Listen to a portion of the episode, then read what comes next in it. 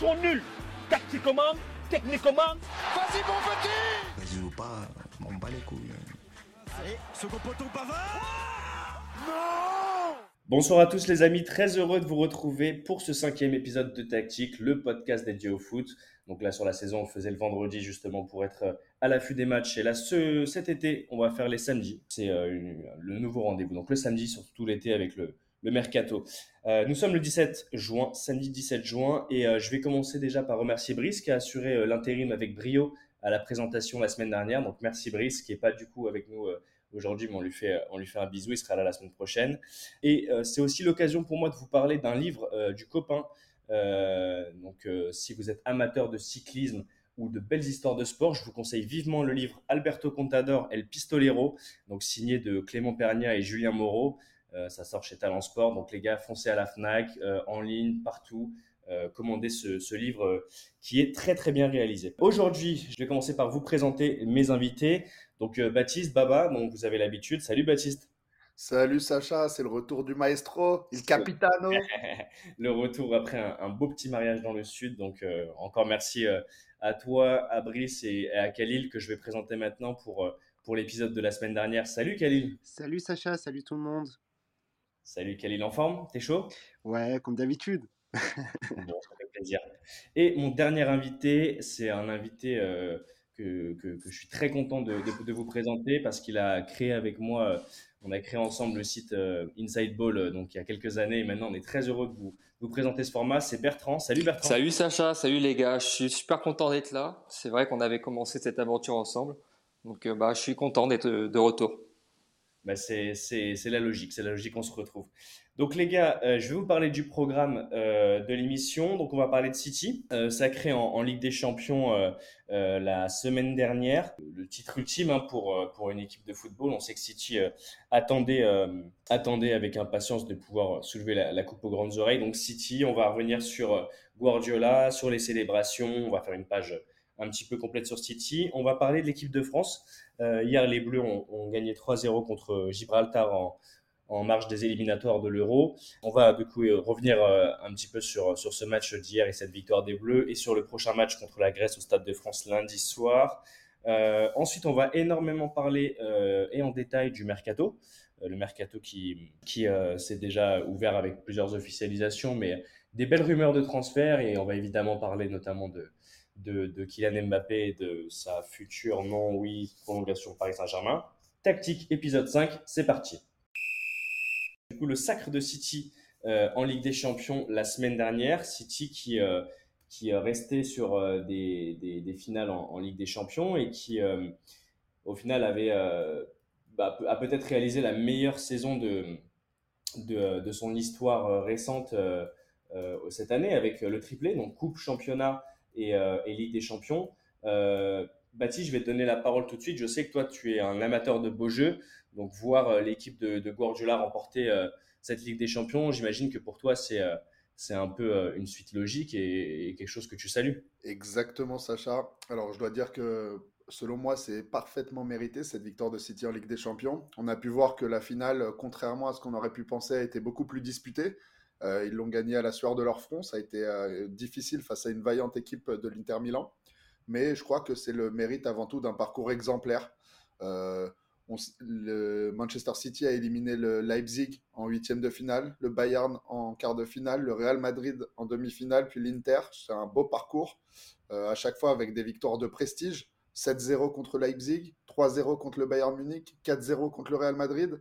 C'est, à mon avis, la juste euh, rémunération d'un beau parcours avec euh, énormément d'efficacité. Je crois qu'ils ont pris que 3 buts à partir des phases finales et des huitièmes. Ils en ont marqué 18, avec toujours une possession euh, supérieure à 60%.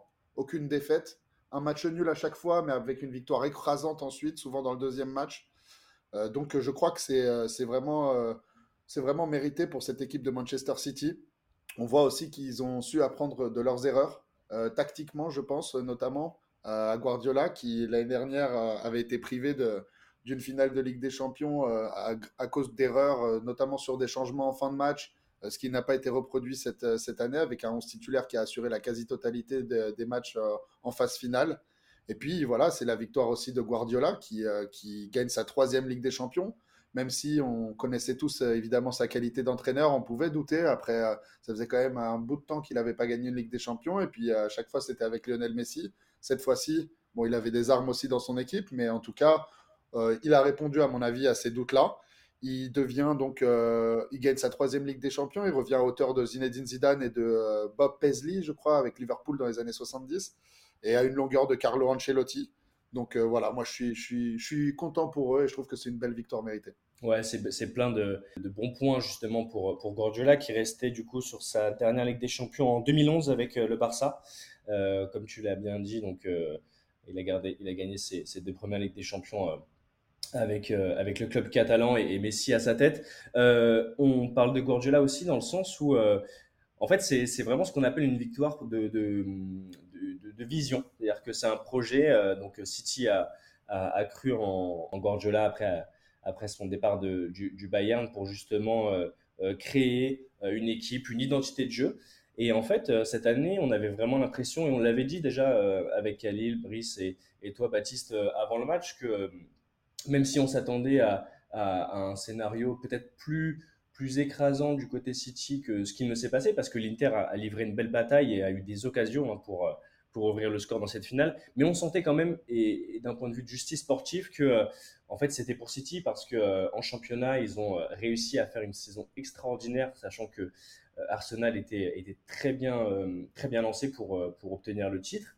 Et, et, finalement, bah, c'est un peu du coup l'équipe qui, euh, qui répète ses gammes, qui a énormément de qualité, on l'a dit, hein, avec des, des, joueurs de, de, renom, que ce soit euh, à l'avant, à l'arrière, et aussi euh, un milieu de terrain exceptionnel dans la personne de, Kevin De Bruyne. Bertrand, toi aussi, tu, tu trouves que c'est une, une, victoire méritée et, les lauriers qu'on peut rendre à, Guardiola, cette victoire de City face à l'Inter en, Ligue des Champions bah Écoute, oui, hein, c'est totalement mérité. Enfin, Pep Guardiola parvient à faire de ses hommes des champions d'Europe. Ça fait 7 ans, je crois, si je ne me trompe pas, que, qu'il est entraîneur des Sky Blues. Et bah, jusqu'à cette année, euh, chaque saison, c'était pareil. C'était désillusion sur désillusion. on se souvient tous de leur élimination contre Monaco, je crois que c'est en 2017, en huitième de finale, le grand Monaco de Mbappé, Bernardo Silva, qui a rejoint le club depuis, Fabinho, Bakayoko, qui les qualifie au match retour. Euh, ils se font sortir euh, deux ans plus tard par Tottenham, puis contre Lyon, l'année de Covid, le Real, l'année dernière. Bon, même si ça c'était un peu plus prévisible. Ils se font surprendre en finale par Chelsea en 2021 avec un but de Kaya Verts. Et enfin, cette saison, c'est la bonne. Bon alors, les gars, pour moi, qu'est-ce qui s'est passé? Moi, je pense que c'est ce qui a fait la différence cette année par rapport aux précédentes. C'est leur efficacité dans les deux surfaces. Parce que si on regarde mmh. bien toutes leurs éliminations sur ces dernières années, c'est dû à des trous d'air qui, sont surtout liés à des erreurs défensives, à un relâchement en défense. Et cette année, bah, franchement, euh, leur défense, il n'y a rien à dire. Ruben Diaz, pour moi, c'est le meilleur, le, le meilleur défenseur central actuellement, pardon. Euh, J'ai pas peur de le dire. Alors certes, il est déjà là depuis un petit moment, mais là, il, est, était encore un peu jeune quand il arrive au club. Là, cette année, on a ressenti toute son expérience dans son jeu. On peut citer Akanji aussi, c'est monstrueux. Euh, c'est un joueur que j'adore parce qu'il est super intelligent sur le terrain. Il anticipe bien le jeu, il voit tout avant tout le monde. Et enfin, Walker, qui complète cette défense à 3. Euh, bah, pour le prendre en, en A contre 1, Walker, bon courage. quoi. Donc, euh, On va dire que c'est le pas le dernier à remporter la course. Ouais, même Mbappé, il n'avait pas réussi à le faire à la Coupe du Monde. Donc, euh, ouais, grosse défense de la part des Mancuniens. Et puis, euh, en attaque, bah, quand tu as dans ton équipe, tu es tranquille. Hein. Certes, il a pas été, vous allez me dire qu'il n'a pas été efficace en phase finale dans cette Ligue des Champions, mais c'est quand même le meilleur buteur, hein, je crois, de cette saison de la compétition. Donc, si City allait aussi loin, c'est grâce à lui aussi. Et donc voilà, ça fait vraiment du bien pour City d'avoir un attaquant comme lui, car euh, en vrai, depuis le départ d'Aguero, il n'avait jamais eu un attaquant avec un, monstre de sang-froid comme ça devant les cages. Et euh, bon, bah, leur milieu, ça a toujours été bon. Hein. Sauf que cette année, ce que j'ai bien aimé avec euh, Guardiola, c'est qu'il a vraiment trouvé la recette avec ce 3-2-4-1. Donc Stones et Rodri en pivot, De Bruyne et Gundogan dans les semi-espaces, et enfin Grealish et Bernardo Silva sur les côtés. Et ça marche super bien. Ça, permet à City, tu vois, d'avoir euh, un milieu super dense et, surtout super bien réparti sur toute la zone du terrain. Et donc euh, un grand chapeau à Stones, euh, voilà que j'ai trouvé monstrueux, que ce soit balle au pied ou dans la récupération. Et lui, pourtant, c'est un défenseur central de base, ne hein, faut pas l'oublier. Donc qui pensait franchement qu'il était capable d'avoir un tel niveau dans notre jeu? Moi, pas franchement.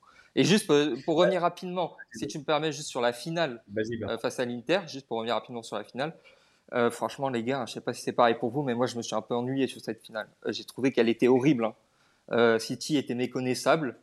Euh, après, c'est là où ils, c'est là où ils ont progressé aussi cette année, c'est qu'ils sont capables de faire le dos rond et de gagner des matchs cruciaux, euh, des matchs qu'ils n'étaient pas capables de gagner avant. Donc, euh, bon, chapeau à eux. Et ça fait super plaisir en tout cas de les voir emporter la Ligue des Champions pour la première fois de leur histoire. C'est vrai que ça, ça, je pense qu'on a tous, euh, on a tous noté. Il y avait vraiment une grosse pression sur cette, euh, sur cette finale. Et, euh, et je vais revenir sur un point que vous avez évoqué, Baptiste et Bertrand, sur euh, justement la capacité de, de Guardiola à modéliser et à modeler les, les joueurs à sa convenance. On, on a parlé de, de devant, qui a été ultra efficace en championnat. Et c'est vrai que on, sait, on en avait déjà parlé, mais que Guardiola demandait justement à son euh, attaquant de plus participer aux phases de transition euh, lorsque euh, il tombait face à un bloc hyper euh, renforcé en défense en phase 2. Et il y avait eu cette déclaration il y a quelques mois de Haaland qui disait, après avoir touché que 9 ou, ou 10, ou 10 ballons dans le match, qui disait que s'il touchait euh, 8 ballons et qu'il mettait 3 buts ou 4 buts, c'était pour lui un match très réussi. On sait que Guardiola, lui, c'est pas du tout cette, cette vision de jeu qu'il avait euh, pour son, son géant euh, norvégien. Et puis, euh, au final, on a, on a bien vu l'impact aussi, même dans cette finale, alors qu'il n'a pas marqué ou, ou, réussi à, provoquer un penalty ou, que sais-je, mais c'est l'impact qu'il a sur la défense. Khalil, toi, je sais que tu es un, fan aussi de, de la, ce qu'on appelle la tactique offensive et, des, qualités de, de certains attaquants pour déstabiliser les défenses. C'est fort quand même ce qu'il a fait Guardiola avec, avec Haaland. Parce que dans les deux sens, on peut dire qu'Haaland est tellement supérieur qu'il pourrait s'adapter à n'importe quel système de jeu, mais on ressentait quand même vraiment cette, euh, cette patte euh, Guardiola sur le sur le sur l'attaquant Kelly. Bien sûr, alors euh, on a vu déjà Haaland avant même qu'il rejoigne Manchester City, quand il était à Dortmund, on s'en doutait qu'il allait être un grand, grand joueur, mais en tout cas, dès qu'il a été, dès qu'il a rejoint City, c'est devenu même, enfin, c'est son niveau, il a, euh, comment dire, il s'est amélioré, mais d'un coup. Après, je voudrais revenir juste euh, sur euh, un truc, justement, tu l'as évoqué, Bertrand. City a peut-être réalisé la meilleure saison, mais en tout cas, à mon avis, c'était pas un excellent match pour les Citizens face à, à l'Inter. Et je, je dis pas que c'est pas mérité, au contraire, c'est très bien mérité, si j'ose dire, mais quand on compte le nombre d'occasions ratées par l'Inter, je suis désolé, mais c'est juste le réalisme et, et- et- et l'efficacité qui ont joué en faveur de City. Euh, pour revenir à Haaland, euh, je l'ai trouvé quasiment absent euh, sur ce, ce- ce match. Euh, il n'y a pas eu beaucoup d'occasions. Après, ce que je peux, ce que je peux dire, c'est qu'on on a aussi retrouvé un grand Ederson. Il faut, Ouais. faut vraiment en parler, parce qu'il était très en forme euh, ce, ce- match-là. Euh, et si City euh, est parvenu à, à garder ses, ses- cages, comment dire, à, à repousser même les, les attaques de, de, l'Inter, c'est- aussi grâce aux défenseurs, mais Ederson aussi. Ouais, tout à fait ce que disait Bertrand du coup de cette efficacité dans les dans les deux surfaces. C'est vrai que sur ce match, donc là j'ai les statistiques sous les yeux avec plus de tirs hein, du côté de l'Inter. On se rappelle même de de l'occasion de Lukaku là euh, en, fin de match, mais euh, 14 tirs pour pour l'Inter et 7 pour City. Euh, 6 tirs cadrés euh, pour euh, pour l'Inter et 4 pour euh, pour City. Et on va retenir aussi un point qui pour moi est peut-être plus intéressant, c'est euh, en termes de possession et ça reflète bien l'image que que- qu'on a tous eu hein, d'ailleurs de, de, cette finale qui était un peu cadenassée, mais euh, euh, City qui est habitué à dominer et surdominer dans la possession de balle n'a eu que 56% de, de, de possession. Euh, L'Inter a eu des phases euh, justement de, de, de, possession aussi, mais surtout de, de, construction du jeu. Il y a eu quelques actions euh, menées de, depuis la, défense, euh, la défense adverse, Euh, enfin leur défense, je veux dire. Euh, donc les gars, euh, donc unanime pour, euh, pour souligner ce, ce travail de, de Guardiola et on va dire aussi que les finales euh, dont on se rappelle, c'est celles qu'on gagne. Donc peu importe, euh, au fond, euh, sur un match couperé comme celui-ci, de, savoir si on a réussi à, répéter les, mêmes, gammes que, toute la saison. On sait que les saisons sont, très longues de nos jours avec tous les matchs. On va maintenant juste évoquer les, petites célébrations, les images qu'on a vues à, la, fin de, après le match et sur trois jours, hein, les, festivités qui ont, duré trois jours à Manchester et, et, on a vu des images assez marrantes avec Jack Grealish notamment. Baptiste, toi, ça t'a vraiment rappelé le, joueur anglais par excellence? Ah, ça fait plaisir de voir des images comme ça. Franchement, je me suis bien marré en voyant Grealish et, tous les autres. Et puis, ça montre une chose, c'est que ce titre, il était vraiment très attendu. Ça fait longtemps que j'avais pas vu une équipe célébrer comme ça un titre de Ligue des Champions. Euh, franchement, on sentait qu'il y avait une énorme pression sur le club et sur les joueurs et que cette pression, elle a bien été relâchée. Elle a même été bue parfois. Mais franchement, c'était, euh, c'était, ça faisait plaisir à, voir. Et puis, un petit mot sur, euh, sur la finale, parce que c'est vrai que c'est vrai clairement, on ne s'est pas trop amusé pendant cette finale, mais il faut savoir que c'est toujours comme ça, les finales de Ligue des Champions. Hein. Je ne sais pas si vous vous rappelez d'une finale qui vous a plu de Ligue des Champions, mais ça fait c'est la quatrième année de suite que ça se termine sur le score de 1-0. Euh, c'est pas franchement un plaisir à regarder, mais ça fait partie aussi pour moi de la victoire de Guardiola parce que c'est, euh, il a su ne pas perdre ce match. Ce match, il faut pas le perdre. Tu l'as dit justement, une finale, ça se gagne, peu importe la, peu importe la manière. Et justement, euh, ton analyse, Bertrand, sur la tactique de Guardiola, elle était parfaite. C'est, pour moi, c'est ça qui est à mettre en avant et c'est, ça qui a conduit cette équipe vers le sac qui était tant attendu et qui nous a offert des belles images de Grealish qui, qui a dû être porté par ses collègues tellement il n'arrivait plus, à, tellement il arrivait plus à marcher à force d'avoir abusé un petit peu sur, sur la bière, entre autres. Ouais, on le rappelle, hein, mais sûr que l'abus d'alcool est dangereux pour la santé. On est, on est un média, c'est sérieux, donc on, véhicule les bons messages, mais c'est sûr que ça témoigne justement, comme tu viens de le souligner, de, de, l'attente euh, du, club Citizen d'obtenir d'obtenir cette Ligue des Champions. Euh, si vous voulez rajouter quelque chose sur, le, sur, euh, sur, sur ce match, sur Guardiola ou sur un peu plus largement cette saison, justement, je l'ai évoqué tout à l'heure, mais le titre en Première Ligue, on sait que cette, cette, ce championnat qui est le, le meilleur du monde, on ne peut pas, nier l'évidence, euh, est extrêmement exigeant. Euh, on sait aussi que euh, la Cup, elle n'est pas non plus simple à, aller chercher parce que fait, c'est les mêmes équipes que, tu retrouves le week-end en championnat sur des, matchs de semaine en, Carabao Cup. Mais plus largement, du coup, si on fait le bilan, trois titres, Ligue des Champions, Championnat et la Cup, là, c'est le profil d'une saison, d'une saison rêvée. oui, oui. bah, pour revenir rapidement sur cette saison en Première Ligue, il faut se rappeler que c'était pas très très bien parti pour eux. Hein. Ils ont enchaîné pas mal de matchs nuls au mois d'août et en septembre. je me souviens notamment d'un match que j'avais regardé contre Newcastle qui avait fini en 3 partout. Newcastle d'ailleurs hein, qui a fait une énorme saison, ils sont qualifiés en Ligue des Champions eux aussi. Et bon, bah après, ils sont logiquement montés en puissance. Hein. Guardiola a enfin trouvé le système dont on a parlé, le système idéal. Et encore une fois, voilà, il a réussi à prendre le dessus sur ses concurrents directs, notamment Arsenal, un club que j'affectionne beaucoup, qui s'est fait terrasser 4-1 en fin de saison, 4 buts à 1. Donc euh, voilà, euh, un match qui a permis à City de se rapprocher encore un peu plus du titre, titre qu'ils ont donc euh, logiquement accroché. Et donc oui, le triplé pour City, c'est remarquable.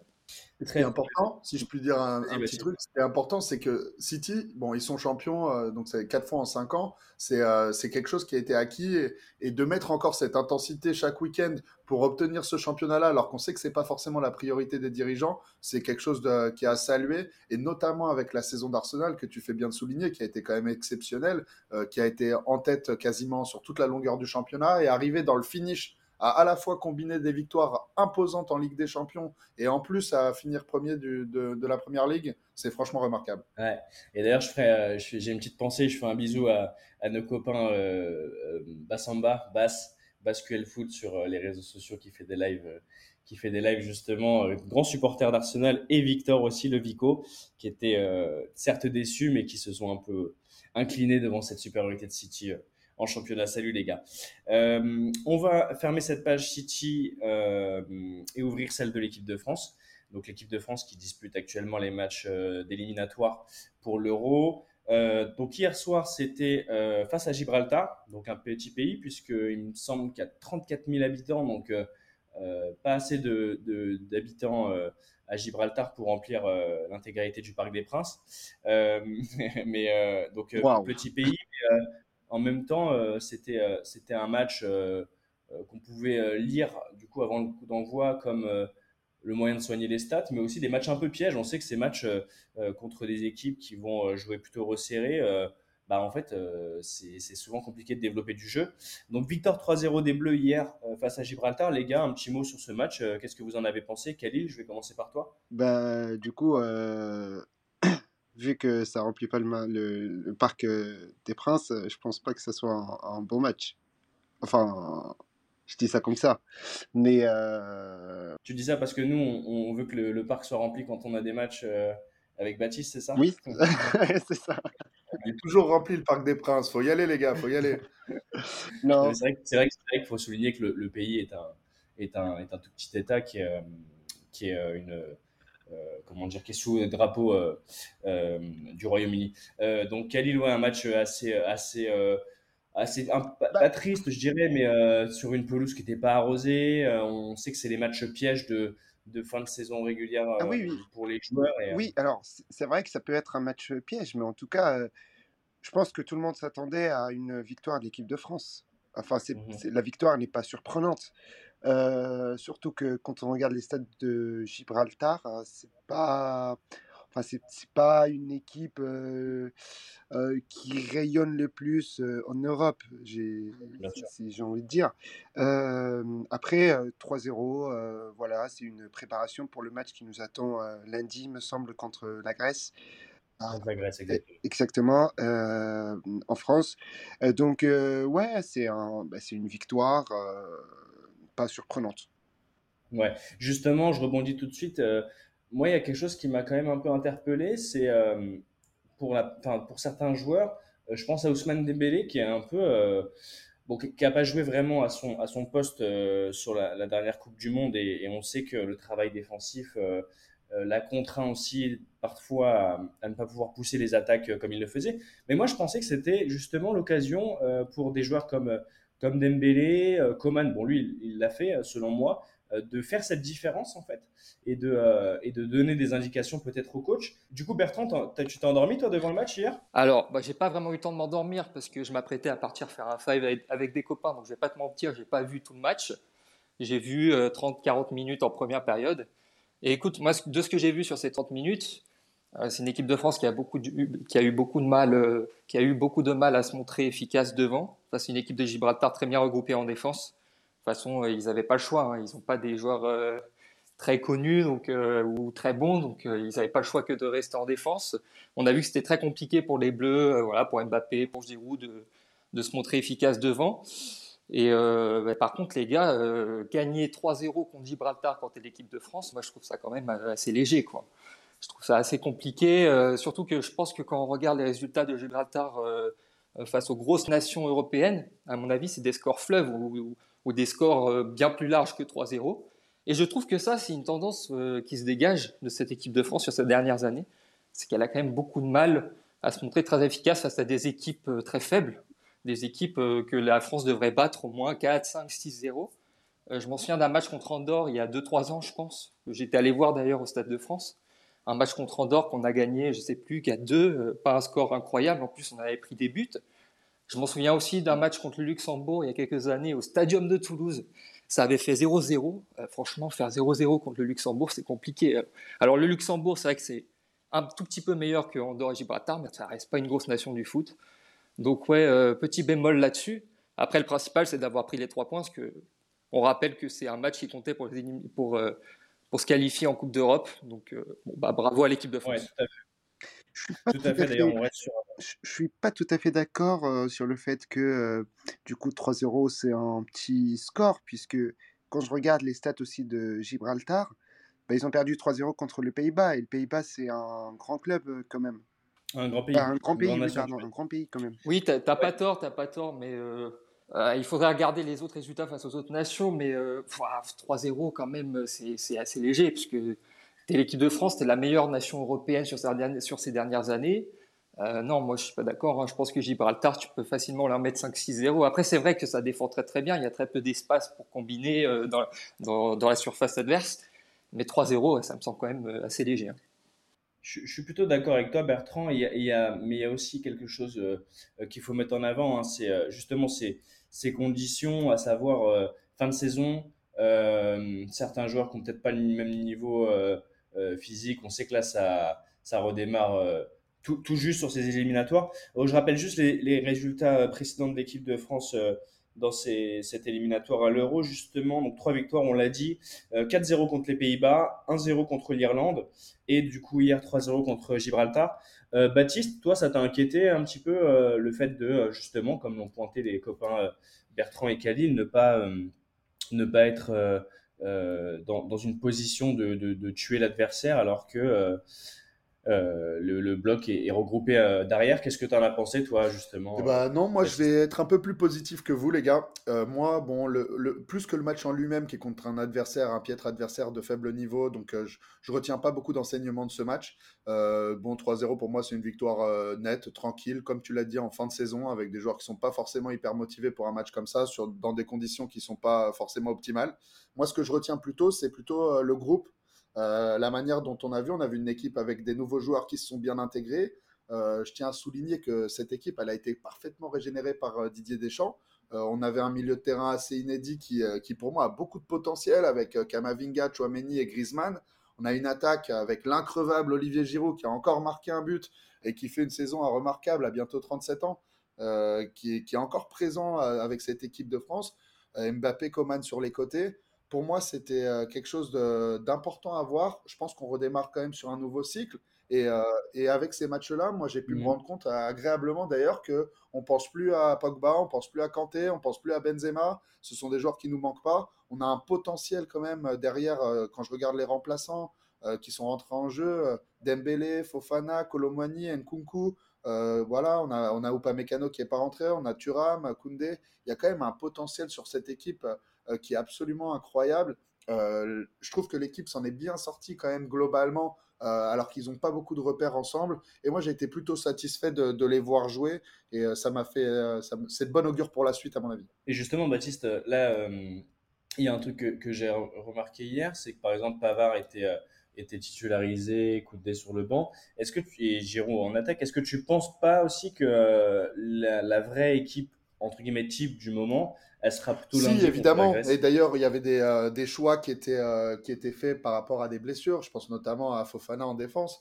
Euh, et évidemment, on verra contre la Grèce qui est un adversaire un petit peu supérieur. Mais je crois que de toute façon, avec les blessures et dans le contexte de ces éliminatoires, c'est pas forcément maintenant qu'on verra vraiment l'équipe type de l'équipe de France en, pour les grandes compétitions. Mais on devrait avoir une idée un peu plus précise contre la Grèce. Et puis, je, suis, mm-hmm. je suis quand même convaincu qu'avec cette équipe-là, le 11 titulaire qui était affiché euh, face à Gibraltar, on peut avoir un sacré niveau et on peut poser des problèmes à, toutes les plus grandes équipes euh, européennes. Moi, je retiendrai aussi le, but hier d'Olivier Giroud, qui, euh, vous l'avez dit les gars, mais est toujours présent dans ce genre de match lorsque c'est compliqué de perforer une défense, que ce soit par les dribbles de, de Kylian ou de, de Kylian Mbappé ou d'Ousmane, par exemple Dembélé, mais, mais le joueur qui ne décevra jamais puisque c'est ce qu'il sait faire, marquer des buts, se, sortir du marquage de l'adversaire pour claquer une tête qui serait imparable. Euh, donc juste un petit tour de table comme ça. Je vais faire du coup Bertrand, Khalil et, Baptiste ensuite. Euh, justement, on a vu des joueurs d'expérience qui euh, se sont qui se sont mis en retrait, qui ont annoncé leur, retraite internationale. On pense à capitaine Hugo Loris, à Stem Mandanda.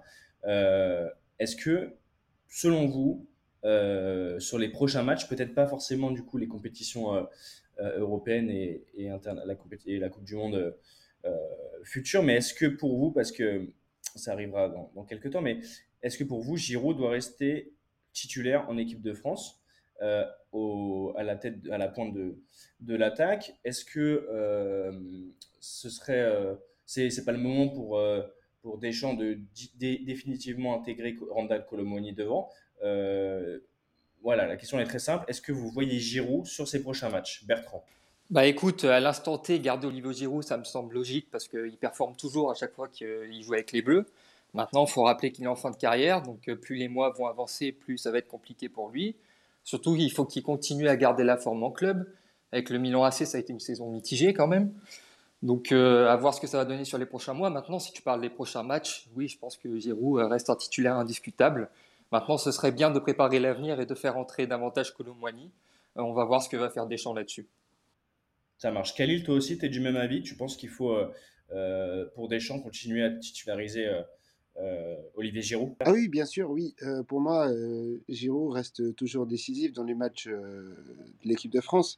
donc, il, a, il a, il aura toujours sa place. Maintenant, ça, c'est que pour les prochains matchs. On verra ce qui, ce qui nous attend dans quelques années. et toi, Baptiste, Moi, écoute, je suis pas forcément du même avis. Moi, je pense que Giroud, il a fait son temps. Hein. Évidemment, il marque hier, il marque encore des buts et il sera toujours précieux pour l'équipe de France. Mais je pense plutôt qu'il faut l'installer dans un rôle de remplaçant et que c'est maintenant qu'il faut donner du temps de jeu aux, petits jeunes. On peut penser à Randall Colomani, en effet. Et on peut aussi penser à repositionner mhm. Mbappé dans l'axe à un moment donné, puisque je pense qu'à terme, il va se diriger vers une position plus axiale. notamment, on en reparlera si, si potentiellement il va au Real Madrid. Et euh, à, mon avis, Giroud, voilà, on ne peut pas se projeter avec lui euh, à l'Euro 2024, voire à la, coupe, la prochaine Coupe du Monde. Il aura 38 ans l'année prochaine et c'est un peu compliqué. Il, devrait, il devrait souffler, rendre des petits services euh, parce que c'est un profil qu'on n'a pas et on devrait tirer aussi profit de son expérience qui est, qui, est, qui est, très importante. Mais à mon avis, c'est, il, faut le, il, faut, il faut le mettre sur le banc là. Ça y est. Okay. Je ne suis pas d'accord c'est un peu, euh, c'est un peu euh, justement, je te relaisse la parole après Khalil, mais je suis, content de ce tour de table parce que j'en ai discuté euh, auprès de moi et, c'est vrai que les avis sont, sont très, bah c'est noir, noir, ou rouge, hein, c'est vraiment la, raquette de ping-pong, c'est-à-dire que Giroud, on salue tous les performances. Moi, personnellement, c'est un joueur en tant que coach que j'aurais pas forcément mis d'office dans, dans ma compo, mais en même temps, c'est le joueur qui marque à chaque match c'est le joueur qui te, déverrouille une situation et qui est euh, bah, un petit peu euh, unique hein, par rapport à son profil. Baptiste, tu viens de le dire. Khalil, toi, tu voulais rajouter un mot? Oui, je voulais rajouter euh, quelque chose. Baptiste estime qu'il faut laisser Olivier Giroud sur le banc, mais en tout cas, comment tu peux laisser un joueur qui marque au moins un but dans les quatre derniers matchs? Et il faut, il faut qu'on rappelle hein, qu'il a marqué trois buts contre la Sampdoria, un but contre la Juventus, un but contre les Las Véron, et là, hier, il a marqué euh, bah, du coup un, but pour l'équipe de France. Donc, euh, je ne comprends pas le fait qu'on dise qu'il faut euh, qu'il soit sur le banc alors que alors qu'il a toujours été décisif. Pour moi, en fait, c'est deux situations différentes. Hein, au Milan AC ou, ou en équipe de France, c'est pas exactement la même chose. C'est pas la même équipe, c'est pas les mêmes joueurs. Donc, je dirais pas forcément ça pour l'AC Milan, qui a notamment besoin de ce profil pour faire jouer les, ces joueurs de côté qui sont nombreux. Moi, je pense qu'en équipe de France, Giroud, effectivement, il marque beaucoup, mais il marque beaucoup, mais pas souvent dans les grandes compétitions. Si on regarde bien, c'est bien de marquer contre Gibraltar, contre l'Irlande ou contre, euh, l'Autriche, mais au bout d'un moment, euh, voilà, il a aussi montré ses limites, même si c'est un joueur important, c'est un joueur de vestiaire. Euh, il a montré son, de par son profil et de par ses qualités, on sait qu'on a besoin de lui, on sait qu'il peut répondre présent dans, dans, certains moments, mais voilà, je pense qu'il faut laisser place à la jeunesse. Après, ça n'est que mon avis personnel. Et puis, c'est, il faut profiter de ces matchs de qualification pour commencer à trouver des automatismes et commencer à intégrer des joueurs qui, à terme, euh, de, seront des titulaires en puissance dans cette équipe de France. C'est vrai que Giroud, Giroud euh, faut le rappeler, c'est zéro but à la Coupe du Monde 2018. C'est toujours bien de le rappeler quand même.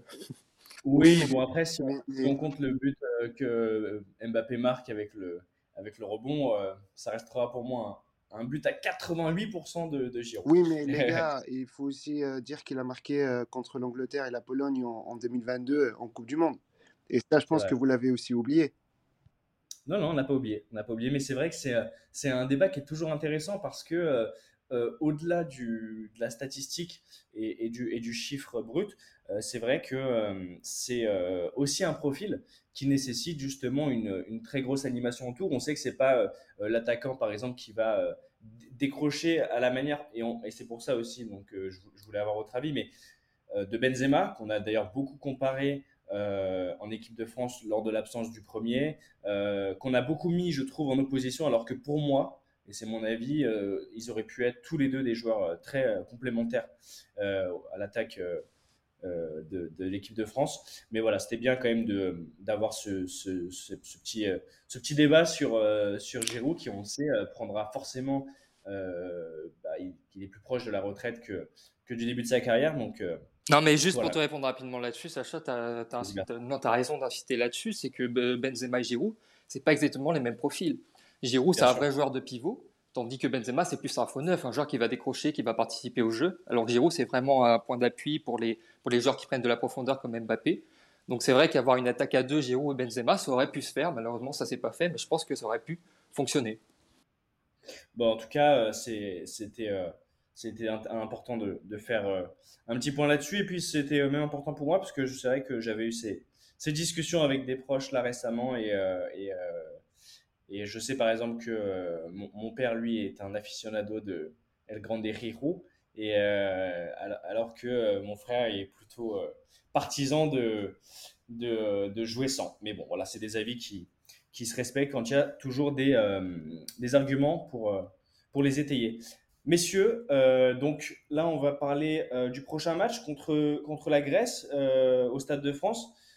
Vous voyez du coup un match un peu plus de, de l'acabit du, match d'hier soir contre Gibraltar ou alors plutôt euh, une, une, affiche qui pourrait s'avérer un peu plus euh, euh, peu plus propice justement à, prendre des informations et des renseignements sur, sur cette équipe des Bleus. Euh, je vais, je vais vous laisser la main, celui qui veut prendre le lead euh, prend. Euh, France-Grèce, donc dans deux jours. Est-ce que vous voyez justement donc Deschamps euh, titulariser euh, ses meilleurs, euh, enfin ses meilleurs, ses, ses- les, les joueurs qu'il a en tête justement pour faire son équipe de titulaires Euh, Vous voyez du turnover Qu'est-ce que vous, vous imaginez sur ce Alors moi de mon côté, euh, j'ima- j'imagine que ce match sera pris euh, très au sérieux, bah, souvent comme tous les matchs hein, de la part de Didier Deschamps. Déjà factuellement parce que la Grèce est deuxième au classement et qu'avec six points et que donc il va falloir euh, pour s'assurer euh, pour s'assurer tout simplement la première place dans le groupe, il va falloir les battre. Donc, euh, donc euh, Deschamps va prendre ce match au sérieux. Après, quant au turnover, je crois pas qu'il y en ait énormément. D'ailleurs, ça n'a jamais été du genre de Didier Deschamps de faire des énormes turnovers. Je crois qu'il va garder cette ossature-là en titularisant peut-être des joueurs comme Ousmane Dembélé ou, en faisant ou en mettant le retour de Upamecano en défense notamment. Euh, on verra. Je ne crois pas que ce match non plus euh, nous permettra d'avoir des grands enseignements euh, sur l'équipe de France parce que c'est un adversaire qui est relativement faible. C'est un adversaire qui, derrière les Pays-Bas, qui à mon avis devrait s'imposer à la deuxième place du groupe, pourrait jouer la troisième place en, duel un peu à distance avec l'Irlande. Donc bon, c'est une équipe qui a un niveau relativement faible. Je ne crois pas qu'on en tirera davantage d'enseignements, mais ça va, c'est un match à prendre au sérieux et c'est une victoire qu'il faut aller chercher avec des buts à, la clé pour nos joueurs. Je suis d'accord avec toi, Baptiste. Euh, Je pense pas que, euh, que Didier Deschamps va faire plus de turnover que ça. Euh, après, moi personnellement, je connais pas très bien cette équipe de Grèce, donc je sais pas vraiment à quoi m'attendre. J'ai pas vraiment vu leur match. Il reste sur deux victoires. il reste sur deux victoires, ok. Euh, après, moi, je pense qu'il est possible qu'on ait un match davantage plus ouvert que face à Gibraltar, parce que Gibraltar, franchement, ils ont garé le bus, ils étaient à 10 derrière. Peut-être qu'il y aura davantage d'espace face à la Grèce. Euh, à voir. Franchement, je ne sais pas trop à quoi m'attendre sur ce match, mais effectivement, je pense pas qu'on va en tirer de- d'enseignements. quoi. Hmm.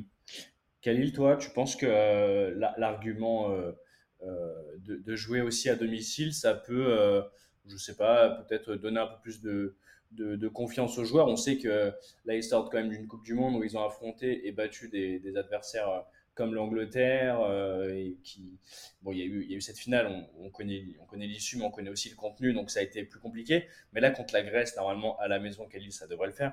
Bien sûr, ça devrait le faire. Et puis, euh, je rajoute aussi que c'est un match euh, décisif pour l'équipe de France, puisque c'est quasiment la qualification euh, Hmm. à l'Euro qui est acquise en cas de victoire. On est à 9 points, la Grèce elle est à 6 points. Si on gagne, on, on sera à 12 euh, et on prend euh, bah, du coup une large distance.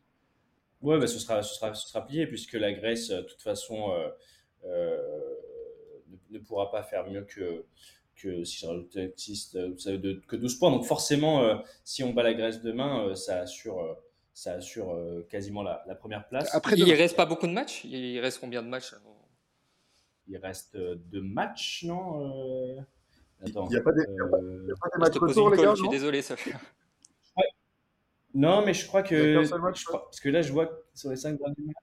Je pense qu'il doit y avoir les matchs retour, donc il doit y avoir encore le match contre les Pays-Bas, l'Irlande, les Gibraltar. Ouais, donc il reste, euh, avec le match de demain, il doit rester euh, quatre matchs ou cinq matchs. à Donc c'est pas fini, c'est pas fait encore. C'est pas fait, mais 4 matchs, mais on, on joue l'Irlande à domicile. Euh, on joue Gibraltar à domicile. Donc on a deux matchs euh, Ouais. euh, à domicile euh, après bah, du coup le match de- du lundi. Euh, donc, euh, ça sera, un- en tout cas, pour ma part, je pense que ça sera un bon match et, et- et l'équipe de France devrait le faire. Enfin, la victoire elle devrait être. euh, Il reste même Mais- 5 Française. matchs. hein. Mais c'est vrai, autant pour moi, j'avais pas, j'avais pas vu les, j'avais pas vu les, les matchs retour. C'est vrai que j'étais passé un peu à côté. C'est vrai que euh, du coup, c'est un peu plus ouvert que ce que je ne, ne le présageais euh, juste avant. Baptiste, Oui, je disais, euh, non, il reste 5 t'allais matchs, il y a les matchs retour, et notamment un match à l'extérieur face aux Pays-Bas, donc on n'est pas encore assuré d'être qualifié, et puis c'est c'est imp- et puis c'est important de terminer premier. Il faut terminer premier de ce groupe, et donc euh, donc c'est pour ça que toutes les victoires seront importantes, et qu'il ne faut pas, faut pas négliger cette équipe de Grèce, même si elle a un faible niveau, il y a quelques joueurs qui sont quand même intéressants, Euh, je pense à, leur attaquant, Euh, alors de, mémoire c'est euh, Pavlidis, c'est un joueur que j'ai vu évoluer un petit peu cette saison à, la Z Alkmaar, qui a fait un parcours en Coupe d'Europe assez intéressant. Et, attention, attention quand même, ça peut représenter une petite menace. Et puis surtout, ne pas, ne pas prendre d'adversaire à la légère. Je pense, et, on, et on va revenir aussi dans nos têtes sur le match contre les Pays-Bas, justement, emporté 4-0 par, par nos Bleus, mais euh, ne pas penser que euh, tous les matchs se ressemblent. On connaît les, les, euh, les, les, euh, comment dire, les, les, mouvements, que ce soit euh, un, peu, un peu plus fort, un peu moins fort dans les équipes, euh, dans les équipes nationales qui, qui s'entraînent euh, différemment euh, justement, euh, et qui préparent des matchs différemment de clubs, où là, il y a vraiment une régularité sur les séances, sur euh, les physiques. On arrive quand même à trouver une osmose de, de, euh, de, de caractéristiques physiques sur le moment T des joueurs. Donc, euh, c'est vrai qu'il va falloir aussi faire attention euh, justement à des matchs comme contre les Pays-Bas ou peut-être euh, le match de, de, lundi contre la Grèce. Après, juste rapidement, Sacha, euh, moi je pense que le match ouais. contre les Pays-Bas, le 4-0, c'est un match, il faut pas euh, faut pas le considérer comme un match référence, tu vois, parce que les Pays-Bas en ce moment c'est très compliqué. Je sais pas si vous avez vu leur élimination contre la Croatie. Ouais, bah, c'est une équipe euh, très tendre en fait, très tendre, qui laisse beaucoup d'espace derrière. Et donc, euh, je pense que c'est logique qu'on ait gagné 4-0. Ouais, mais ouais, je disais, si je rajoute une, une, petite chose aussi, il faut se rappeler de ce match-là. On met trois buts en 20 minutes, il me semble, et euh, derrière, c'est beaucoup plus compliqué. Euh, on, les, Pays-Bas sont quand même bien revenus dans ce match aussi. Je suis d'accord avec toi, c'est une équipe qui a ses faiblesses. Euh, Bertrand, tu l'as bien dit, mais attention, ce match, le, score est trompeur par rapport à vraiment la, physionomie euh, du match tel qu'il s'est déroulé. Les gars, je vais clôturer cette première partie de tactique. On va tout de suite évoquer la grosse page Mercato justement, mais j'en profite pour remercier Bertrand qui était avec nous pour la première partie de l'émission. Merci beaucoup Bertrand pour ta participation. Tu dois filer, donc on se voit, on se voit la prochaine fois euh, et on va continuer tout de suite cette deuxième partie de l'émission avec euh, la grosse page dédiée au Mercato et, euh, voilà, on continue avec Baptiste et Khalil. Salut Bertrand, merci. Bon messieurs, on va ouvrir la grosse page de cette émission et ce qui va nous, nous, suivre tout au long de cet été. C'est le mercato. Donc, bon, je vais commencer par un sujet qui est, qui est pas du tout prévisible, mais on va parler de Kylian Mbappé. Donc, forcément, et je vais te laisser la main, Baptiste, pour, pour commencer, mais forcément qui, qui s'est remis un peu sur le, sur le devant de la scène avec l'histoire de la lettre envoyée au, siège du Paris Saint-Germain qui mentionne son son, sa non-envie de, de, de, faire valoir son année supplémentaire, donc, euh, qui était à négocier par, euh, par le, le, joueur de Bondy, euh, enfin, le Bondinois et, et, le Paris Saint-Germain, donc l'année en option sur son contrat. Euh, hier, en marge de, avant-hier, en marge de, de la conférence d'avant-match des Bleus, il a reprécisé le fait qu'il restait au PSG cette saison et qu'il allait euh, jusqu'au bout du, du, contrat avec le club qui, qui le met dans de bonnes dispositions et dans lequel il est très heureux, ce sont ses mots, qu'il est, qu'il est très heureux euh, au Paris Saint-Germain. Euh, il y a aussi cette, cette petite rumeur incessante hein, depuis maintenant 3-4 ans de l'arrivée de, Kylian Mbappé au, Real Madrid et on, fera du coup la passe à Khalil pour qu'il nous, explique un petit peu la configuration dans laquelle reste le club de Florentino Pérez. Euh, Baptiste, euh, comment tu as accueilli cette, nouvelle avec justement la, lettre, euh, les débats qui en ont suivi après au sein des, des, différents médias et, et, les débats de nos confrères Qu'est-ce que tu, tu, as, tu as retenu justement de cette Alors, ce que je retiens, c'est déjà qu'Mbappé a montré ses intentions de manière très claire. il a fait passer un message qui n'était pas obligatoire, qui était très fort à mon avis, c'est qu'il a montré son intention de quitter le club à l'issue de son, de son contrat, donc à la fin de l'année prochaine. je crois qu'il avait une, donc comme tu l'as bien précisé, il avait une option qui est toujours activable d'ailleurs jusqu'au 31 janvier pour prolonger, pour activer la dernière année de son contrat jusqu'en 2025. On se rappelle tous de la présentation de la prolongation au Parc des Princes de Kylian Mbappé avec le maillot Mbappé 2025. je crois qu'en envoyant cette lettre, justement, qui n'était pas obligatoire, c'est un, un, gros coup médiatique de la part de Mbappé, tout a été calculé.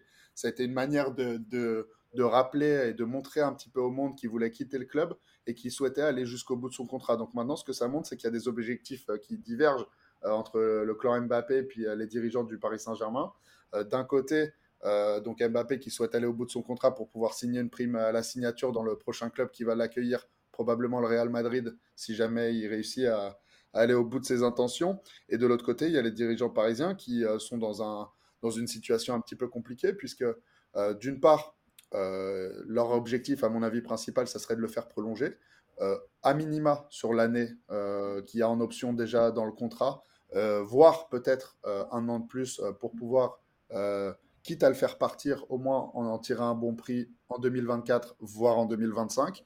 Euh, c'est pas la motivation du clan Mbappé. Donc moi, à titre personnel, j'ai été un petit peu déçu par la communication de, de Mbappé, même si euh, voilà, je respecte ses, décisions, ses envies, ses motivations. Mais je trouve que la forme est, un petit peu compliquée. Et, euh, et, je trouve que la manière risque de, risque de ne, pas lui, euh, ne pas lui rendre faveur parce qu'il est en train de se mettre pas mal de monde à dos. Et, et après tous les, tous les services qui lui ont été rendus dans ce club, après après les mercatos qui ont été engagés uniquement pour lui, après avoir mis en retrait Neymar puis Messi pour favoriser euh, son éclosion et pour lui donner les rênes de l'équipe et des responsabilités comme il les avait réclamées. Euh, moi, j'oublie pas qu'il est euh, en partie responsable des échecs du Paris Saint-Germain, comme l'ensemble de l'effectif et de l'entraîneur et de la direction. Donc voilà, je suis un petit peu déçu par son comportement. J'estime que que que c'est pas une vraiment une manière de faire très correcte. Et puis après, on verra on verra la suite, on verra le dénouement final de cette histoire. Eh ben, écoute, moi, comme je l'ai évoqué la dernière fois, la logique du Real Madrid, c'est d'attendre euh, la saison prochaine pour signer gratuitement euh, Kylian Mbappé.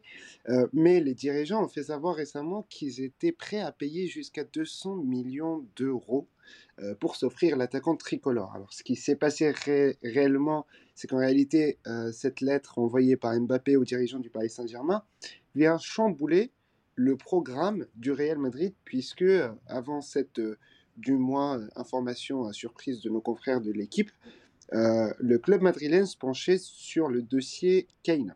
Entre-temps, le Paris Saint-Germain a affirmé que si son attaquant ne montre pas de signes positifs pour une potentielle prolongation, il doit partir cet été. Mais depuis, je ne sais pas si vous avez remarqué, mais le Real Madrid n'a pas communiqué sur la situation sauf quand euh, il y a eu euh, la réunion avec euh, Pérez, José Ángel Sanchez, pardon, qui est le directeur sportif du club, et Carlo Ancelotti, comme je l'avais déjà rappelé. et donc là, on est dans une espèce d'interrogation du genre qu'est-ce qu'on fait? Quel est le meilleur profil pour remplacer Benzema? Est-ce que est-ce qu'on continue les négociations avec Kane?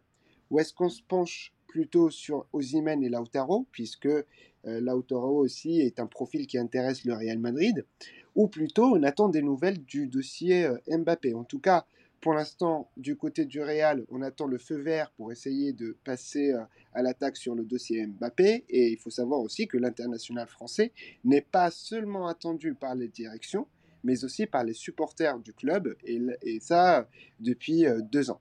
Et je rajouterais juste une petite chose je l'ai dit plusieurs fois dans ce podcast, mais il ne faut pas oublier que l'argent est roi dans ce monde, malheureusement, du football. Et que Mbappé, euh, même s'il aura l'opportunité qui pourrait se présenter, et, euh, parce qu'il parce qu'il y a une occasion à saisir pour le Real Madrid de signer cet été, et tu l'as évoqué, il y a le départ de Karim Benzema, il y a de la place dans cet effectif. Mais je pense que ça conviendrait d'une part mieux au Real Madrid parce qu'il n'aurait pas dépensé 200 millions, ce qui est, euh, assez important. Et puis, compte tenu du salaire qu'ils vont devoir verser à Mbappé aussi, quand il va signer son futur contrat, qui à mon avis sera, sera mirobolant. euh, c'est plus intéressant pour eux de l'avoir à la, à la fin de la saison prochaine. Et, euh, et pour Mbappé surtout. Mbappé, je pense qu'il y a une énorme différence. On le voit, c'est une des caractéristiques du football moderne. Tous les joueurs vont au bout de leur contrat aujourd'hui. Euh, ils ne favorisent pas des transferts entre les clubs et ça permet de signer des primes à la signature qui sont, énormes. Et je ne crois pas qu'ils diraient non à, à, à cette formule-là. En fait, les seuls perdants de cette formule, c'est le Paris Saint-Germain qui se retrouverait un petit peu, euh, un petit peu euh, le, dindon de la farce dans cette histoire en, perdant un joueur libre euh, qui serait arrivé à l'issue de son contrat sans aucune, euh, sans aucune rémunération pour le club. Bon, et euh, il y a aussi un point, les gars, qu'il faut, qu'il faut, qu'il ne faut pas oublier, c'est qu'en plus, le Real n'a pas forcément en plus l'habitude de faire ça, mais il n'y a aucun intérêt pour Florentino Pérez et les siens de communiquer justement sur une potentielle arrivée ou ne serait-ce que de, des négociations. Donc, forcément, euh, les informations dont on va disposer, ça va être euh, donc bon, Khalil pour le coup avec euh, avec les, dirigeants du Real comme il le fait très bien et les et les euh, et les services internes au club et les sources au club. Mais de l'autre côté, en fait, ce dont on va avoir, c'est l'aperçu du, du, Paris Saint-Germain qui ne laissera pas partir dans tous les cas Kylian Mbappé pour peanuts sachant que lui pourrait euh, aller sur cette voie en se disant je termine ma saison euh, de contrat avec mon club et, et, après je choisis un, un, un, club, donc euh, potentiellement le, Real Madrid en première ligne, mais gratuitement et, et, je négocie avec eux. Je pense que on a vu à la réaction des dirigeants parisiens les motivations du, du, Qatar, à savoir ne pas se faire dépouiller du, du ou alors d'un des meilleurs joueurs du monde pour rien. Et euh, ça a aussi été euh, dans le sens justement du, de, de, de, la communication, de dire que si Mbappé devait partir, il, il, partirait cet été, mais contre, contre, contre un, prix forcément à la hauteur du joueur. Euh, je te repasse la main, Khalil. Tu voulais réagir justement à ce que, à ce que disait, que disait Baptiste juste avant. Bien sûr, je voulais réagir parce qu'en fait, je comprends pas un truc. S'il y a quelque chose qui m'échappe, euh, si tu veux que Mbappé reste au, Paris Saint, enfin, je recommence. Euh, comment, comment tu veux que, que Mbappé reste au Paris Saint-Germain alors qu'ils ont aucun projet? T'as pas d'entraîneur, t'as rien, t'as rien à offrir aux, aux joueurs. En sachant de l'autre côté, donc du côté du Real Madrid, on a un vrai projet, c'est la meilleure équipe au monde. Euh, et en fait, tu as, plus, as beaucoup plus de chances de remporter la Ligue des Champions avec le Real Madrid qu'avec le Paris Saint-Germain. Et là, tu peux pas me dire non, je suis désolé. Il y a, y a même, enfin, euh, je peux te, te, te, te donner euh, toutes les stats du monde. Tu, en fait, ça reste deux clubs qui sont incomparables, euh, sauf que euh, là, euh, as, as, en fait, tu as, as, beaucoup plus de chances de régner sur l'Europe euh, quand tu es un joueur du Real Madrid que quand tu es un joueur du Paris Saint-Germain. Avant que tu réagisses, Baptiste, je voudrais préciser juste euh, un point, c'est que là où je suis pas d'accord avec toi, Khalil, c'est que il euh, n'y a aucun club qui t'offre des garanties de réussir. C'est-à-dire, tu, tu, tu, tu, as des clubs qui t'offrent des, des cadres et des, euh, des structures et euh, des, euh, des moyens de réussir, mais la, la, réussite sportive, à savoir gagner la Ligue des Champions, n'est pas du tout déterminée par rapport au club où tu vas aller. Tu peux très bien tomber contre City comme cette année et te faire sortir. Je suis d'accord avec toi sur un point, c'est qu'il y a peut-être plus de chances pour Kylian Mbappé actuellement, au moment où on parle de, de peut-être plus progresser et d'aller chercher réellement des, des objectifs avec le Real. Et encore, ça, faudra me le prouver parce que euh, j'ai du mal quand même à croire qu'un qu seul joueur, euh, et, tu, me diras après ce que tu en penses, mais euh, je trouve que le Real, quand même, en perdant Benzema, s'affaiblit quand même un petit peu du, point de vue offensif. Bref, ça, on, va pas ouvrir ce débat-là, mais ce que je veux dire, c'est que t'es pas à l'abri que le Paris Saint-Germain fasse une très grosse saison en Ligue des Champions, qu'Mbappé prenne la Ligue des Champions et décide finalement euh, de prolonger ou alors plus de partir justement euh, suite à, l'obtention de la Ligue des Champions avec le Paris Saint-Germain. Mais c'est ça que je voulais juste te dire, Khalil, c'est que là, euh, je trouve qu'en fait, l'argument que tu viens de donner, il est contre-attaquable par rapport au fait que si justement le PSG n'a peut-être pas choisi tout de suite son entraîneur, c'est parce que avec cette lettre qui est arrivée à ce moment-là et, l'importance que ça implique pour le club parisien de justement faire son projet autour d'Mbappé, ce qu'il a commencé à faire l'année dernière avec les négociations, je pense que c'est plutôt logique en fait. Parce que si demain, tu viens me dire, oui, c'est tel coach qui va être au PSG, alors que tu ne sais même pas si ton meilleur joueur, le joueur sur lequel repose le projet sportif, euh, donc sur le terrain euh, n'est pas sûr de rester. Oui, on connaît bien là ton objectivité légendaire, Khalil, avec, quand on parle du Real Madrid et du Paris Saint-Germain. Euh, je suis pas, je suis, je suis, d'accord avec toi, Sacha. Pardon, tu as tout dit. La Ligue des Champions, évidemment que, que le Real Madrid l'a gagné plus de fois que, que le Paris Saint-Germain et que et que Kylian Mbappé serait peut-être en meilleure posture dans cette équipe-là pour la remporter. Mais il n'y a aucune certitude. C'est une compétition qui est très difficile à, à, à gagner. Euh, euh, est-ce qu'on pouvait prévoir la gifle que s'est prise le Real Madrid par Manchester City cette saison? C'était impossible à prévoir, personne ne s'y attendait, il y a toujours des surprises, le gagnant est toujours euh, surprenant. Est-ce qu'on attendait à voir l'Inter en finale cette saison? Non. Est-ce qu'on aurait dit qu'un joueur qui serait transféré à l'Inter de Milan aurait plus de chances d'aller en finale de Ligue des Champions? Non plus. C'est une compétition à part. Et je crois que pour revenir à Mbappé, il y, a plusieurs raisons pour lesquelles il pourrait rester au, Paris Saint-Germain. D'abord, tu dis qu'il n'y a pas de projet, mais c'est faux. Le, projet, il a été fait justement euh, pour Kylian Mbappé. Il a été mis au centre du jeu par les, dirigeants qataris. J'ai pas souvenir d'un club qui a fait euh, autant d'efforts pour un joueur que, que, le Paris Saint-Germain pour Kylian Mbappé, si ce n'est peut-être le Barça pour Léo Messi et le Real pour, pour Cristiano Ronaldo. Mais c'est de, de, cet effort-là que, que, le projet du Paris Saint-Germain a été tourné vers Mbappé. Et par ailleurs, il y a, un goût d'inachevé. Euh, pour moi, il n'est pas allé au bout de cette aventure-là. Euh, aller au bout de cette aventure, c'est gagner enfin ce trophée européen tant attendu, le premier de l'histoire du club euh, en Ligue des Champions en tout cas. Et, c'est ça qui manque un petit peu à, cette belle histoire pour qu'elle se termine de, la plus belle des manières. Et en plus, je rajouterai là qu'il y a aussi l'attachement. L'attachement, c'est son club de cœur, c'est un Parisien, et il a tout à faire dans cette équipe. Euh, donc euh, ça lui donne un million de raisons de rester dans ce club pour aller au bout de ses objectifs et pour montrer que c'est un grand champion et pour euh, devenir définitivement une vraie, vraie légende de ce club. aller au Real Madrid et remporter la Ligue des Champions, bah, il y, a beaucoup de joueurs qui l'ont fait avant lui. Il y en a qui le feront peut-être plus que lui. Donc ça sera, pas, ça sera moins remarquable selon moi que de le faire avec le Paris Saint-Germain. Oui, mais c'est quoi le projet du Paris Saint-Germain alors? Je, relance, je remets une pièce dans le, dans la machine, Baptiste, mais Khalil, en entendant tes arguments, est en train de se taper sur les cuisses. Je ne sais pas si tu as entendu euh, euh, avec son micro. Khalil, tu voulais réagir justement à, l'argument de Baptiste de dire que finalement, des, motivations et surtout des, euh, des, raisons de rester pour Mbappé, il en a. Oui, enfin bon, il y en a, il y en a, mais aussi les raisons de son départ, il y en a aussi. Hein. et ça, je peux dire qu'il y en a beaucoup même. Euh, mais euh, Baptiste parlait d'un projet euh, centré sur Mbappé. Tu parles de quel projet? Enfin, je ne comprends pas trop. Si tu vas me parler de Messi et Neymar qui sont venus au Paris Saint-Germain pour faciliter je ne sais quoi. Enfin, je ne sais pas si tu parles de ce projet. Un projet, c'est pas faire venir Messi et Neymar. Non, non, je parle de l'équipe qui a été organisée autour de Kylian Mbappé. On lui a donné les rênes de cette équipe, on lui a donné des responsabilités. Euh, euh, il, est, il, il, est rentré dans le capitanat de cette équipe. Il y, a, il y, a, eu quand même énormément de choses qui ont été prouvées à ce joueur pour un, pour un joueur de, de, de, 22 ans, de 23 ans.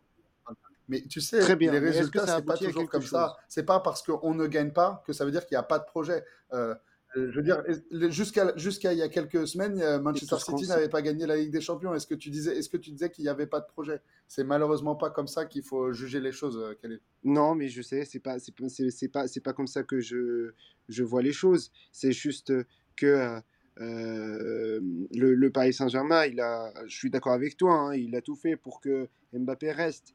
Mais là, à un moment, c'est bon quoi.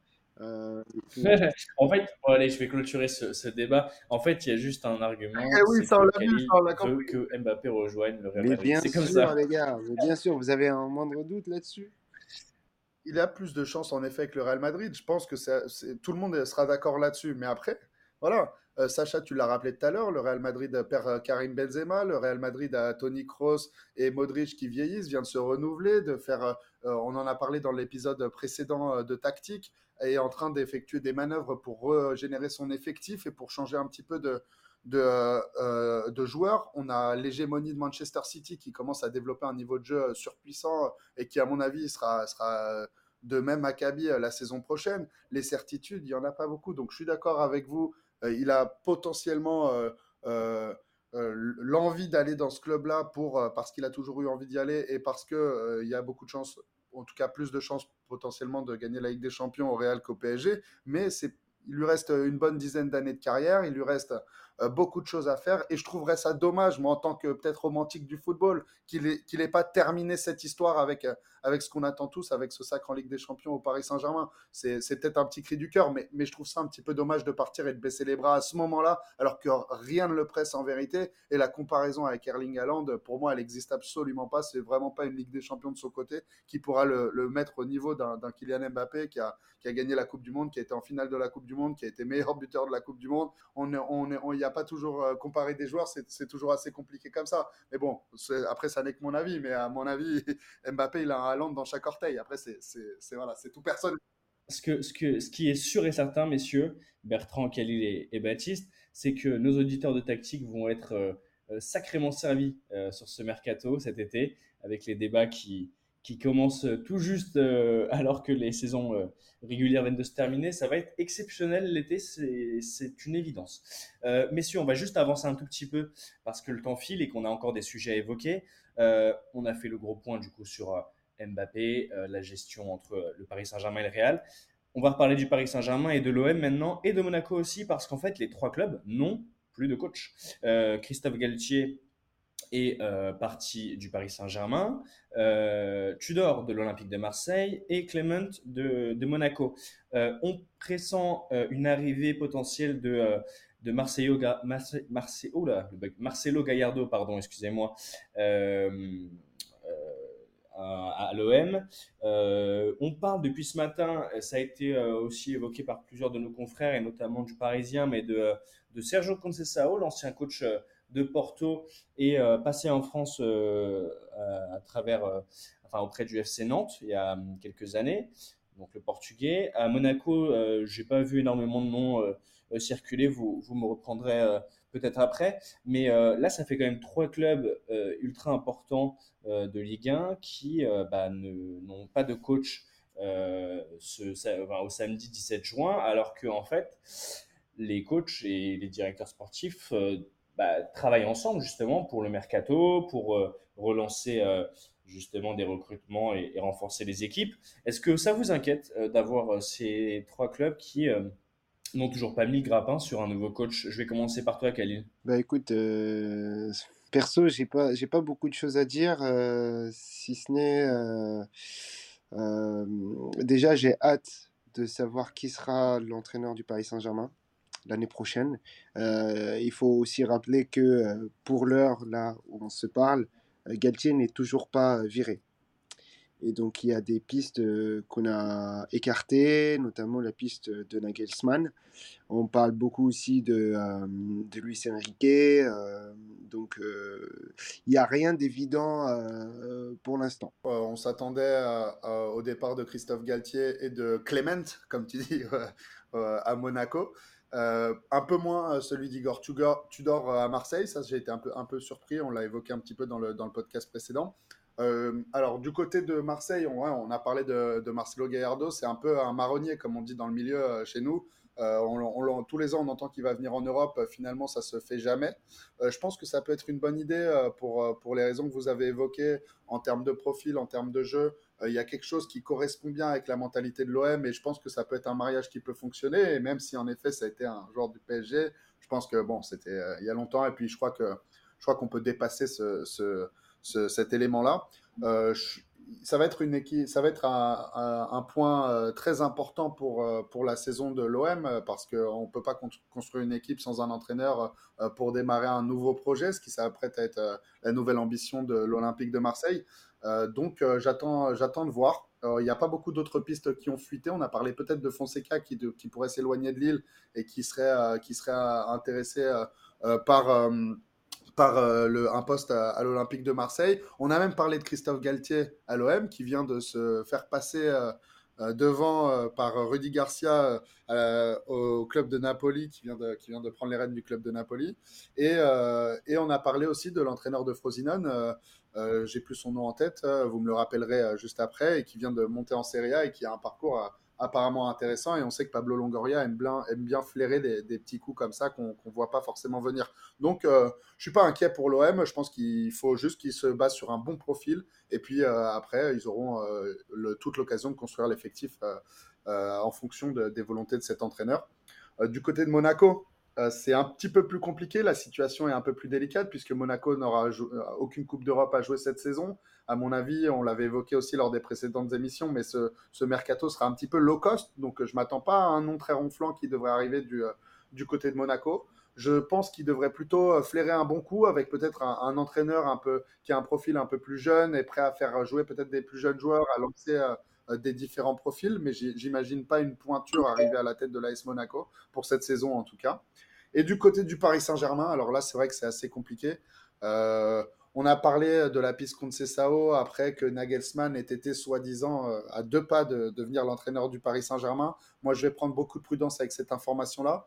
Euh, Sao, c'est un entraîneur qui, en effet, euh, correspond bien au PSG pour plusieurs raisons. Déjà, il fait partie de l'écurie de, de Jorge Mendes, et euh, on sait qu'il y a beaucoup d'influence de Mendes euh, euh, déjà au Paris Saint-Germain globalement, mais surtout cette saison avec les arrivées de potentiels, hein, même si on dit qu'ils ont signé, mais pour l'instant ça n'a toujours pas été officialisé, de Ugarte, Asensio et Kang Lee, qui sont trois joueurs de son écurie. Donc on pourrait encore une fois y voir une mainmise de, de, de cet agent sur le club. Euh, ça, pourrait euh, bien correspondre. Il a fait une belle saison avec Porto. Il finit euh, deuxième du championnat portugais à deux points de Benfica. Il gagne la Coupe du Portugal et il perd en huitième de finale en Ligue des Champions contre l'Inter qui va en finale, mais en dominant les deux matchs. Je me rappelle d'un match fou, notamment au match retour où, Porto mérite 100 fois de passer. Donc c'est une équipe qui a, quand même quelques références et surtout qui a un style de jeu qui est intéressant. Euh, voilà, on sait aussi qu'il y a beaucoup de joueurs euh, qui parlent portugais dans l'équipe, il y a même pas mal de portugais aussi. Euh, c'est un profil qui, pour moi, me, plaît plutôt pas mal, même si, évidemment, voilà, il n'a pas, comme tu l'as dit, Bertrand, des grandes références et il n'a jamais eu de vraie expérience dans un top club. Et je terminerai par dire une petite chose, c'est que ça a été souvent la volonté du Paris Saint-Germain de se baser sur des profils comme ça. Il y a peu d'entraîneurs qui sont arrivés au PSG avec des références. On a eu évidemment Carlo Ancelotti qui arrivait avec des grandes références, mais que ce soit euh, Laurent Blanc ou que ça, il y a eu Unai Emery pardon qui est arrivé aussi avec avec quelques références des, coupes d'Europe notamment gagnées euh, du côté de l'Espagne, mais sinon que ce soit Tuchel, euh, Pochettino. Euh, Christophe Galtier euh, ou Laurent Blanc, ce sont des entraîneurs qui sont arrivés et qui étaient plutôt des, des, coups à tenter. On voyait que le profil de Nagelsmann, c'est un petit peu pareil. Donc, à mon avis, c'est une volonté des dirigeants parisiens de s'appuyer sur ce genre de profil. Et puis après, on a évoqué euh, d'autres noms. Il y a eu le nom de Luis Enrique qui est beaucoup sorti dans la presse, mais ça, c'est pareil. C'est un marronnier qui revient depuis quelques années dans beaucoup de clubs. Euh, moi, j'ai du mal à y croire personnellement, mais bon, on ne sait jamais, euh, c'est tout à fait possible. Et puis, il y a les profils qui sont, à mon avis, un peu plus des écrans de fumée, même si, euh, même si ça correspondrait aussi à la mentalité du club de vouloir voilà, dégainer cette petite pépite. C'est Thiago Motta ou Xabi Alonso qui font du bon travail respectif dans leur club, mais qui, eux, pour le coup, n'ont absolument aucune référence au plus haut, au plus haut niveau. Voilà. Moi, je regrette une dernière petite information, pardon. Je regrette euh, que le profil de José Mourinho n'ait pas été, euh, pas été étudié euh, davantage du côté du Paris Saint-Germain, puisqu'à mon sens, comme on l'a un petit peu évoqué tout à l'heure, que le, que, Paris Saint-Germain a des problèmes de direction, c'est toi qui l'as dit Bertrand, et tu as bien raison, je suis, je suis d'accord, il y a beaucoup de problèmes avec ce club et avec la direction de ce club, et je pense que d'avoir un, profil comme José Mourinho qui a une expérience absolument incroyable et une personnalité qui serait capable d'imposer des choses, de prendre en main un petit peu à la fois euh, l'équipe, le sportif, mais aussi d'assumer ce côté politique qui est, extrêmement présent au Paris Saint-Germain, je pense que ça aurait pu être une, bonne chose et pour remettre aussi un peu d'ordre dans ce vestiaire et pour accompagner peut-être soit la dernière année de Mbappé, soit, euh, soit peut-être pour commencer ce nouveau projet qui attend, qui attend le Paris Saint-Germain, comme tu l'as dit Sacha, si jamais Mbappé venait à quitter le club cet été. J'allais dire, on parlait de marronnier, donc pour, pour ceux qui, qui maîtrisent pas forcément, qui connaissent pas du tout le terme, c'est des sujets qui reviennent euh, chaque année, euh, quasiment en même période. Et un des marronniers qu'on a eu, et tu l'as rappelé, Baptiste, mais euh, ça a été d'avoir des noms associés à un potentiel entraîneur du Paris Saint-Germain qui était ronflant. Donc il y a eu vraiment Carlo Ancelotti qui est arrivé, et là pour le coup, ça a été, ça a été le, c'est le patron qui arrive, quoi. Mais je veux dire, Mourinho, on, en parle cette année, ça fait peut-être quoi, 10 ans qu'on en parle pour prendre l'équipe du Paris Saint-Germain. Il y a aussi un, un truc qui est qu'il ne faut pas euh, oublier, c'est de se dire, euh, certains coachs ont sûrement préférés des clubs, bah, je prends par exemple Mourinho qui a essayé à l'AS Roma ou qui a pris Manchester, le Paris Saint-Germain n'est peut-être pas non plus dans la tête d'un coach bankable la destination première à, pour, pour, venir entraîner. Et je dirais pas ça par rapport ni au salaire, parce qu'on sait que c'est pour le coup l'un des arguments les plus fous euh, dans, dans, le choix pour signer, parce que financièrement, les, les gens s'y retrouvent et sans aucun problème. Euh, la ville euh, et, et, le pays, je pense qu'on est plutôt pas mal. Mais je dirais surtout, en fait, cette, cet écran de fumée ce flou sur la réelle la réelle patte et le pouvoir que l'entraîneur va avoir sur l'équipe. À savoir des, des, discussions compliquées avec des, des entraîneurs, des directeurs sportifs comme on a pu le voir avec Leonardo par exemple dans son temps, ou alors même ne serait-ce qu'avec des décisions qui sont prises à Doha et qui euh, impacte directement les choix euh, du directeur sportif et, du, et, de l'entraîneur, je pense que les entraîneurs aussi réfléchissent euh, à, deux fois avant de, s'engager peut-être avec le PSG. je vais fermer cette page justement sur les, clubs sans, coach et Tactique sera bien sûr là pour vous officialiser les, les venues et les, les départs des, des coachs en en Ligue 1 et justement dans ces, dans ces grosses écuries. Euh, voilà, je vous donne une info officielle maintenant. Donc, Jude Bellingham a rejoint le Real Madrid. Khalil, euh, il a été présenté cette semaine. Euh, bonne pioche pour le Real Madrid, justement, qui essaie de, de reconstruire son effectif avec le départ du, du Ballon d'Or Karim Benzema, Khalil. Ah oui, c'est effectivement ça. C'est une bonne pioche. Et puis après, ça fait partie du projet du Real Madrid, c'est-à-dire de renouveler son effectif.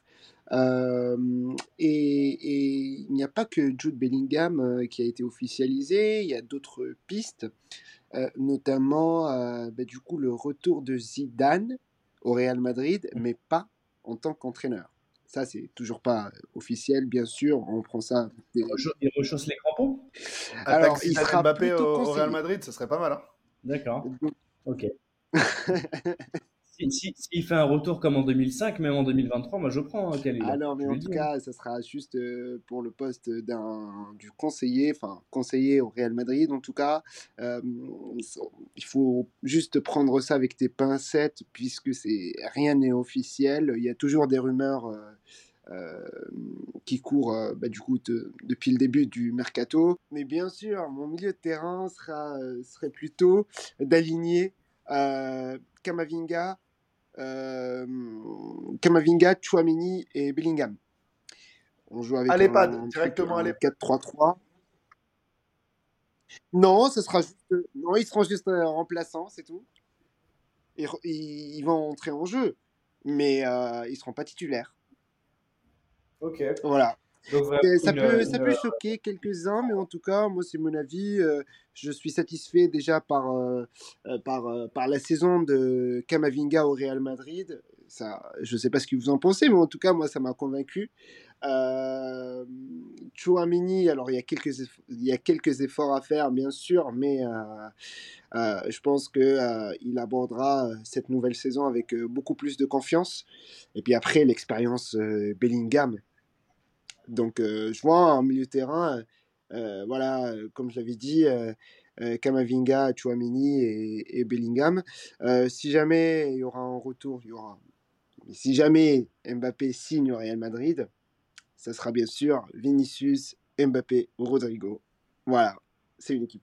Et d'ailleurs, juste avant de clôturer sur, sur, le Real, j'ai vu un truc qui m'a beaucoup fait rire récemment, justement avec cette rumeur de, de la potentielle arrivée d'Mbappé, que ce soit sur ce mercato euh, estival ou l'année prochaine, mais c'est l'image de Vinicius Junior qui a posté une, une, photo sur ses réseaux sociaux avec le numéro 7, comme s'il prévenait justement euh, Mbappé qu'il garderait son hein. numéro. Et ça, ça va être euh, intéressant à suivre, hein, parce qu'il y aura potentiellement une sacrée guerre d'ego si jamais Mbappé se dirige du côté du Real, pour deux raisons. Déjà, bon, le numéro, c'est anecdotique, mais tu as raison, je me suis fait exactement la même réflexion que toi. Et puis en plus, il y a la question du salaire.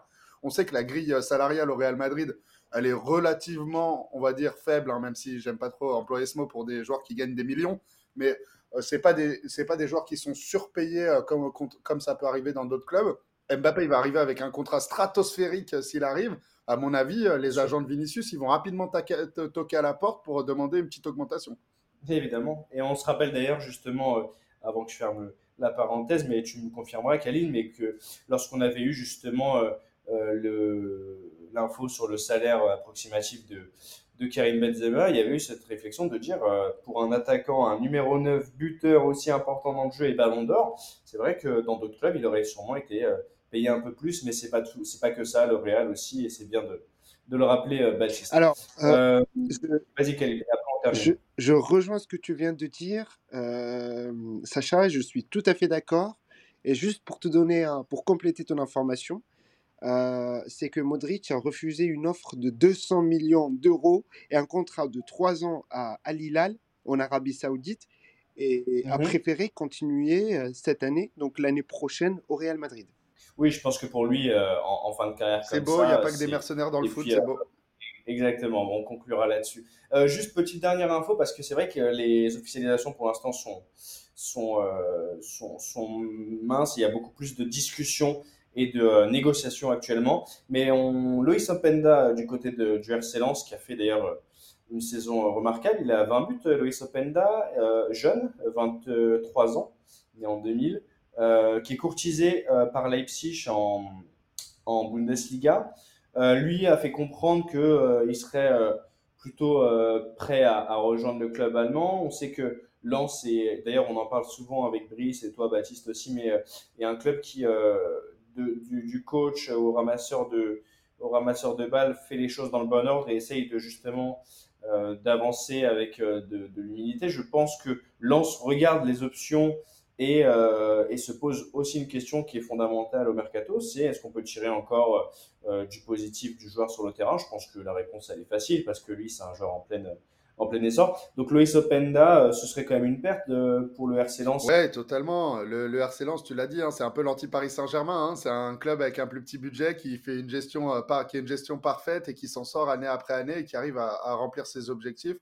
Euh, Loïs Openda en particulier, c'est un joueur qu'on n'attendait pas forcément à ce niveau-là, voire pas du tout en tout cas de mon côté. C'était un pari effectué par le club à la suite de la perte de Kalimundo euh, l'été dernier qui avait, qui avait rendu des, des bons services euh, au RC Lens. Et euh, il a fait une grosse saison, à mon avis, donc il devrait être demandé un peu partout du côté de l'Europe. On a parlé de lui à Leipzig euh, notamment.